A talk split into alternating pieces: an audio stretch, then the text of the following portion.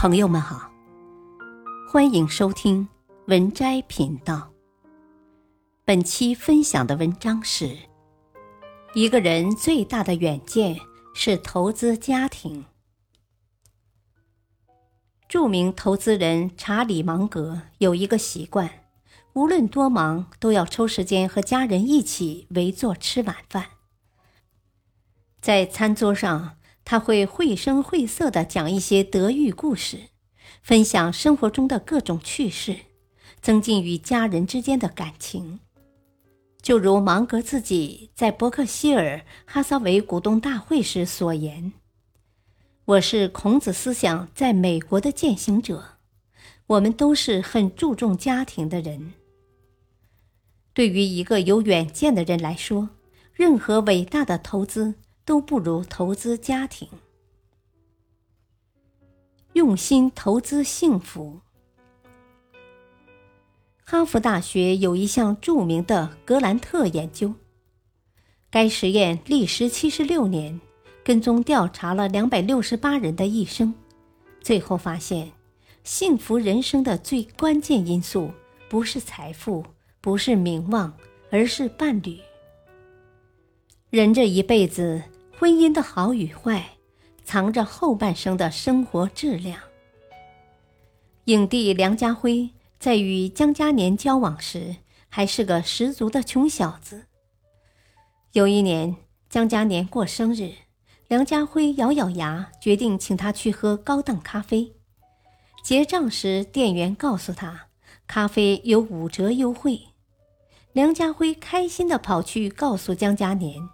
说以后可以经常请他喝，他还给同事推荐这家店，结果同事去了之后回来抱怨太贵了，根本不打折。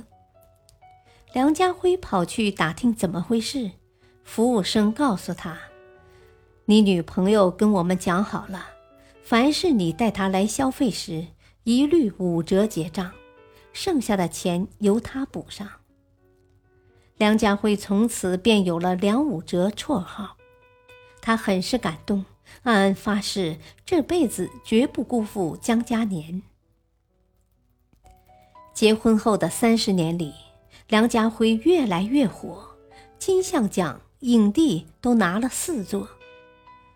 而江嘉年在生了两个女儿后，患上了一种疾病，因为服用了大量激素药物。身材严重走形，被香港媒体形容为体态臃肿、面容憔悴的大妈。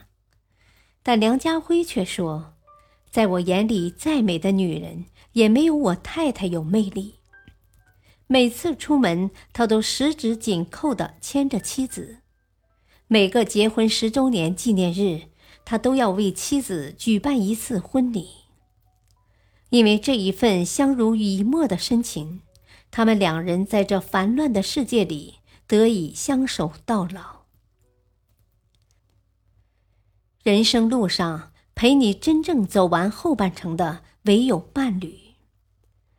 你陪他扛起日子的难，他便会与你一起挨过生活的苦。你能体谅他的不容易，他也会知你冷热。感情像一个圆。所有的付出都会在彼此身上流动不息。好好善待你的枕边人，一颗赤诚不变的心，换来的将是一生绵长的幸福。用陪伴投资教育。作家饶雪莉说：“陪伴是对孩子最好的教育，教育不过是不同方式的陪伴。”一九一二年，梁启超在天津建了两座楼房，取名为“饮冰室”，用以收藏天下好书。在这里，他会召集孩子们围在一起，讲中西文化、政治历史，并且鼓励孩子们多涉猎不同学科的知识，打开视野。在梁启超的言传身教下，在众多书籍滋养下。他的九个子女皆超逸俊秀。种子没有阳光雨露的滋养，我们不能指望它长成参天大树。孩子的成长也是，少了关怀与引领，难以脱颖而出。上世纪八十年代，牙科医生爱德华家的小儿子迷上了电影的艺术效果，说想拍电影。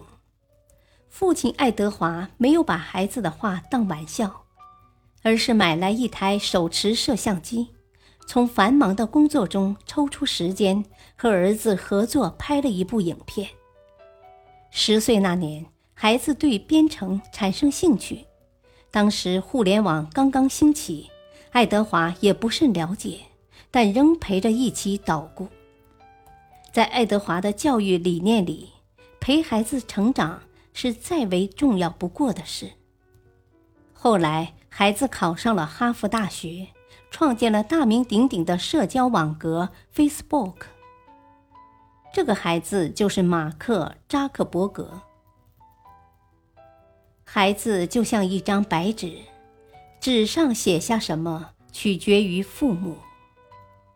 那些用心相处的日子，一笔笔刻画出了孩子的未来。感谢收听，下期播讲二。敬请收听，再会。